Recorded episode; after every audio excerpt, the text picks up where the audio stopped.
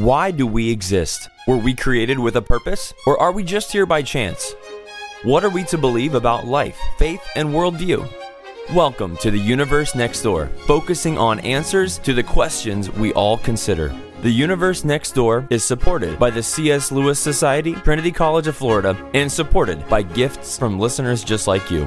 Discover more resources and continue the conversation at apologetics.org. And now, your host, the research professor of Bible and theology at Trinity College of Florida, author and speaker, Dr. Tom Woodward. Wow.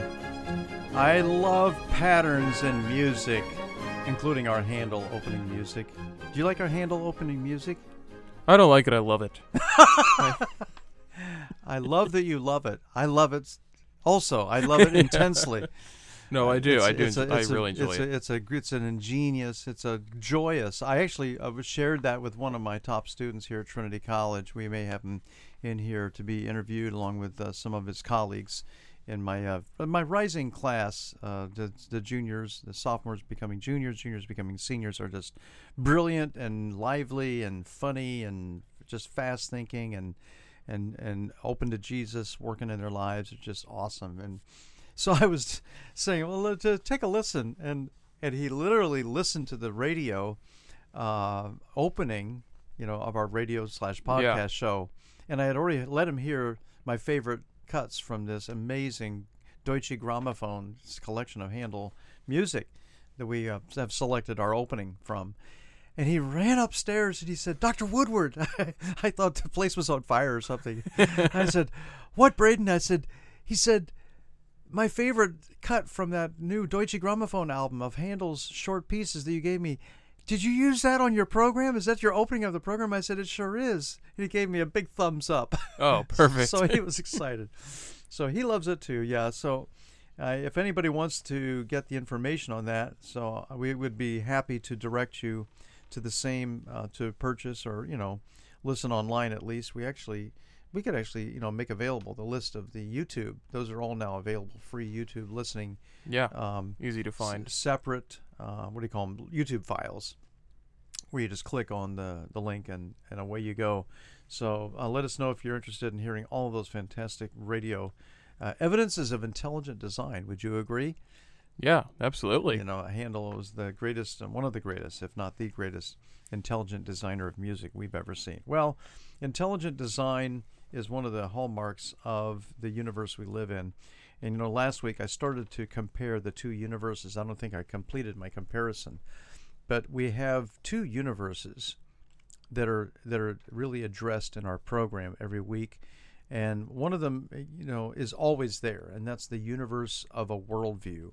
It's a mental universe. It's a perspective on the way things are, the way the world of thought, the world of values and ethics, right and wrong, the way the world of beauty and purpose and meaning, and even the world of science and causation. What has led to this or that phenomenon in nature, including the way our brains function, but also where did they come from? What is the origination, the causation of how they arose in the first place? And that's where Darwinian theory and the newer form, Neo Darwinism, Neo meaning, new about 80 years ago in the 1940s, it was finally hammered out. So we're somewhere around the 80th anniversary of Neo Darwinism. And Neo Darwinism is in a state of decline, it's unraveling, it's collapsing, and we believe that the final complete and utter rejection of Neo-Darwinism is just around the corner. And we believe that based on not just, some religious motivation or impetus, but because the scientific evidence is running against it in every area where you could check it out, where you could verify it. And so the universe of metaphysical naturalism, that is the universe of the atheist, that mental worldview, that universe of thought, is now becoming suspiciously hard to hold on to. In other words, you have to crank up the level of faith in spite of, key words, in spite of the evidence. You would have to just cling on to it with white knuckles in order to maintain faith in a kind of an atheistic universe. Whereas the natural faith that would come from looking at the world and seeing the amazing things, plants, animals, and mountains and lakes and everything about the way the world is put together for us, that natural conclusion, this looks designed, that deep common sense conclusion, which is now buttressed so well, so completely by the scientific verification or validation, is that makes the metaphysical universe of Judeo-Christianity. Yes, the Jewish and Christian religions are really two as one, because we accept the Old Testament, the Tanakh. Those 39 books are fantastically important, and the 27 books of the New Testament. And together, those 66 books form God's fantastic download of truth, his revelation to mankind. And the pinnacle of that download, of course, is the person of Christ, who by his life, his death, his resurrection, and that life included the validating miracles, of course, those events, those eyewitnessed events recorded so carefully by the historian Luke and others, the eyewitness Matthew, the eyewitness John, the eyewitness Peter, that was written down for us by his assistant Mark. Those three eyewitness accounts and the beautifully crafted historical account based on eyewitnesses. Luke even says, I've checked it out. I've done my research, and it's clear that he has been using vast eyewitness evidence to construct the amazing entry of God into humanity. Why? To save us, to rescue us. So Christianity is unabashedly a rescue religion. Let me repeat that. Christianity, the Christian faith, is without apology. It's enthusiastically. It's a religion of love, of creativity, of the dance. I love the way C.S. Lewis brings in that metaphor in many of his writings. In the Mere Christianity, later chapters, in The Problem of Pain, he brings it in Miracles, a number of his essays. And God invites us to enter this eternal dance of joy and creativity and fulfillment, and forgiveness, and new launch in life. And that, of course, is what we experience in the Christian universe of thought, but also the physical universe of galaxies and planetary systems and genomes. Yes, 3.1 gigabyte hard drive of DNA packed in every single one of your 38 trillion cells. Go figure that. That would be quite a math computation, wouldn't it? Take the 3.1 billion nucleotides and multiply it times, let's say, an average of 35 trillion cells. Yeah, I can't even imagine that. You get a big number real fast. Yeah, we think it's simple because we put the word 38 trillion down, but...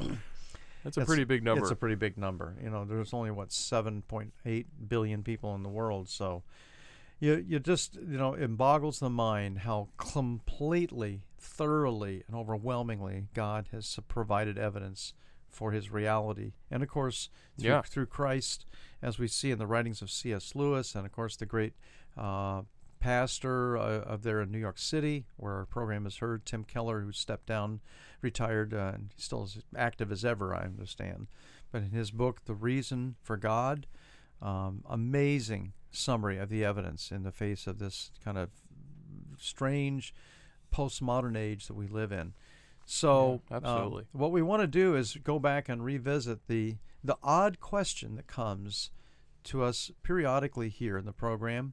We receive this question when I'm speaking out in public in this area of apologetics. And by the way, we just had a wonderful opportunity to receive lots of questions here in the visitation of 7 Ravi Zacharias speakers who flew in just this last week. They just had an amazing opportunity. I was able to be included in them, so I was the 8th speaker. And we did Illuminate the Bay, and we were able to speak 32 times in 7 days. You were at some of those events. Were you blessed? Were you helped? Yeah, absolutely. It was a great week. Yeah, just so many events going on at all times practically. And it was so funny because we were able to go in universities, 15 or 16, I forget the final count of them, were in colleges and universities in Tampa Bay, and we had some in places of employment, some of these large employment. Office complexes had their lunchroom just jammed with people listening to different talks by the speakers. But throughout, we entertain questions.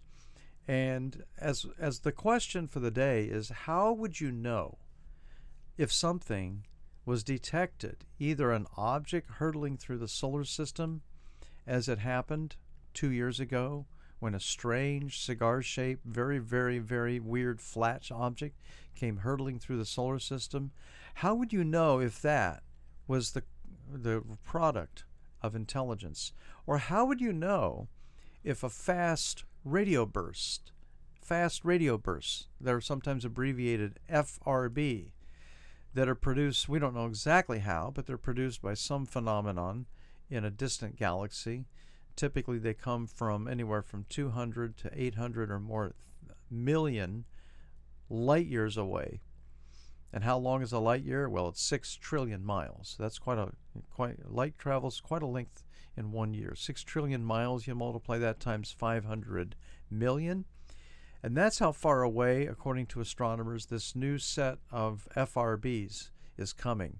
We introduced this last week. I was reading some of the quotes from two of my favorite reports on the internet, and just kind of bring you back up to speed on that. And we're going to include in our discussion this week the strange object, which Oumuamua is the name of the strange object. We'll be bringing in that in just a few minutes, and we'll be talking about what that means and the meaning of Oumuamua. I think you'll find fascinating. Now, let me just ask you, if you, Nick, were to go out into a pasture, mm-hmm. and if you were to dig up from the sand and the dirt out there beside this building of Trinity College here in Newport Richey, Florida. And if you were to pick up something that was a tube made up of what looked like pure copper, mm-hmm. what would you think? I think that the best possible explanation would be that it was placed there by somebody and that it was created by somebody. And how, okay. No, and it didn't, in other words, it didn't just grow out of the ground. Okay. If it's something that was clearly designed, I think the best explanation is that it was designed. Very good. Because we know some interesting shapes will form naturally, like crystals, mm-hmm. because of the molecular shapes will form like hexagonal, like what looked like glass, like beautifully edged shapes. Yeah. But we don't know copper to ever do that in the natural world, right? No, it would be unnatural. Okay. So there's no physical known process by which a copper tube, therefore, you would infer, even if you were to go to an island that had never been inhabited and you saw a copper tube lying in the trees there, what would you conclude? I would conclude that somebody had placed it there. Okay. And so the reportedly completely uninhabited island, not only uninhabited, but the report said no one had ever visited there. That would be proof that someone had been there. Yeah, or at least flew over it and dropped the tube. Right. I like the breadth of your possible theoretical explanations. Oops, that copper tube was part of our little biplane. Yeah, and I mean it's like Paley's watchmaker argument, which I think is still a very valid argument. It's not an argument by analogy; it's a best explanation. Yeah. Exactly. Which we would use for anything logical. And I would say if a copper tube points to design, how much more a single gene, a single folded protein with maybe 300 to 500 amino acids. And the exact precise order of those amino acids is extremely important in order to get the precise fold, either to give it its structural shape to work in some physical system as a machine, or to provide the enzymatic function if it's going to be speeding up a chemical reaction. So, I mean, you take a copper tube times 100 or times 1,000 or times 1,000,000, and that's what you have with a single protein. Yeah. So I think that just the basics of a single bacterium, because a bacterium, just simple, basic, the minimal threshold level of life as we know it, will have, now typically an E. coli bacteria swimming in the gut of a human being will have on the order of well over 1,000. I think I've read multiple thousands of genes That's shocking. I mean, a human species has typically somewhere in the neighborhood of 20,000 genes. And so I think what we can find in our hunt for indicators of life, a signal of intelligence, and that's what SETI is all about, right? SETI, search for extraterrestrial intelligence. Search for ETI, ETI meaning extraterrestrial intelligence. So the SETI search is something that is spectacularly interesting. I actually show my students the film based on the SETI story of Carl Sagan, Contact. I don't know if you've ever seen that movie. Mm-hmm. It's a very well done movie. You know, Matthew McConaughey and you know, his partner there, the scientific researcher. Ellie Haraway is the name of the gal on the film. But the whole, you know, research project is to find intelligence. So the FRBs that were detected just in the last couple years that were announced here in the press, the science press has announced them over the last especially couple months. And they're basically repeating every 16 days. Now, there have been some fast radio bursts, and this is like an extremely powerful pulse of radio waves that come from literally across the universe. And the intermittent bursts have been experienced. In other words, the same spot may go, you know, spouting and spurting those radio bursts with something of an irregular pattern, but never before, until just this past year, really 2 years, starting September of 2018. So, I mean, literally, it would be a year and a half. Through October 2019, the researchers at a Canadian radio telescope facility found 28 bursts. And one of those bursts coming from this galaxy has an extremely bizarre regular pattern of every 16.35 days. In other words, every 16 days and 8 hours, to put it bluntly. The pattern repeats. So there's 4 days of bursts and 12.35 days of silence, and then another 4 days of bursts, 12.3 days of silence. And because of this 16 and a bit more days of a repetitional pattern, it's like clockwork. And so there is an attempt to explain how this periodic, you know, phenomenon would come about. What's the periodicity? You know, is it by chance, or is it a clue to the nature of the object? And then, of course, some people have said that the location on the outskirts of a massive spiral galaxy suggests that it may have a companion of a supermassive black hole. And so this may cause it to have some really quirky, weird behavior, including the regular bursts. Whatever's going on over there, I want nothing to do with it. Stay clear. Black hole now. Do not go by that, yeah. Especially the black hole. Stay away. Don't listen to this signal. I hope they have a blinking neon sign saying, stay away, danger, danger. Yeah. Okay. Now, are aliens causing the fast radio bursts? And because they're coming from these FRBs in general, coming from different points in the sky, most scientists, are just saying poo, poo, poo. In other words, they're just putting that down. Except for Harvard's Avi Loeb, as we said last week, said, perhaps, it's possible, maybe. Wow. You know, so in a 2019 interview, he actually said this, possibly we'll get a message that says, welcome to the Interstellar Club. You like that? Yeah.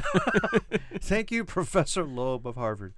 Welcome to the Interstellar Club, or we'll discover multiple dead civilizations, that is, we'll find their remains. But I think what we're trying to say is that there is something out there that's very interesting, and whether it's caused by natural phenomenon or intelligence, I personally am very, very doubtful of intelligence, because it's simple, regular patterns are most conveniently and simply explained by phenomena of nature.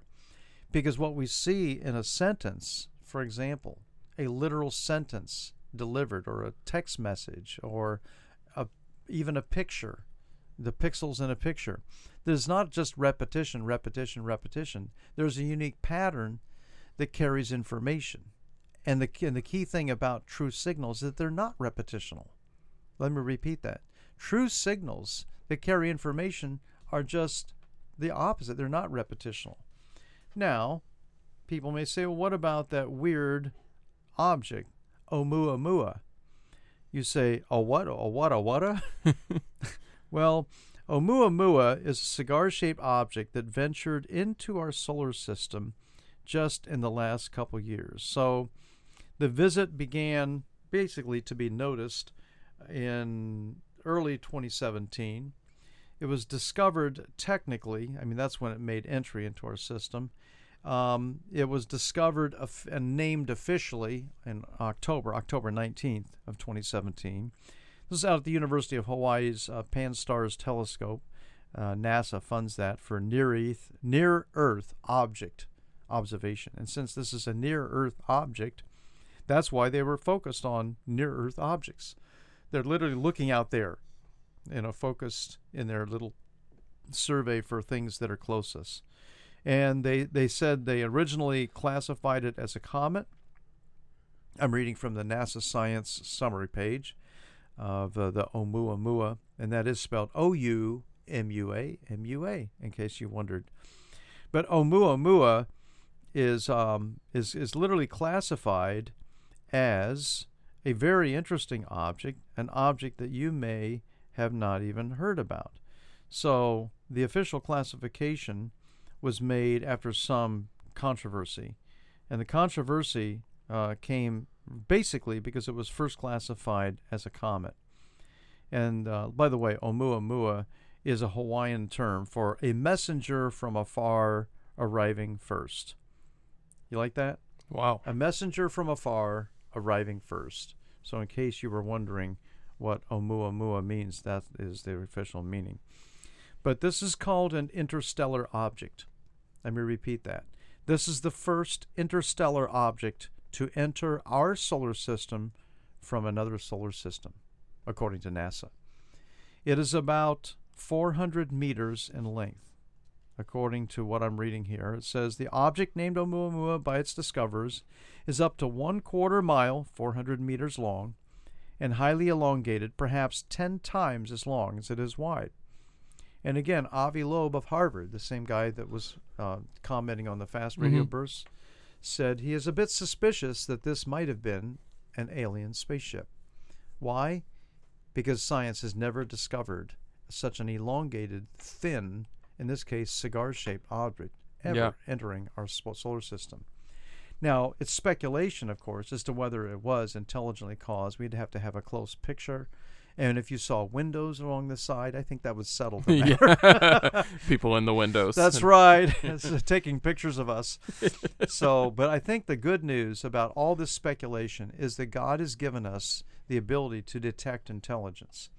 And I think what we see in the things around us that contain gobs of digital information in the form of code. Yes, the DNA code is exactly identical to a computer code.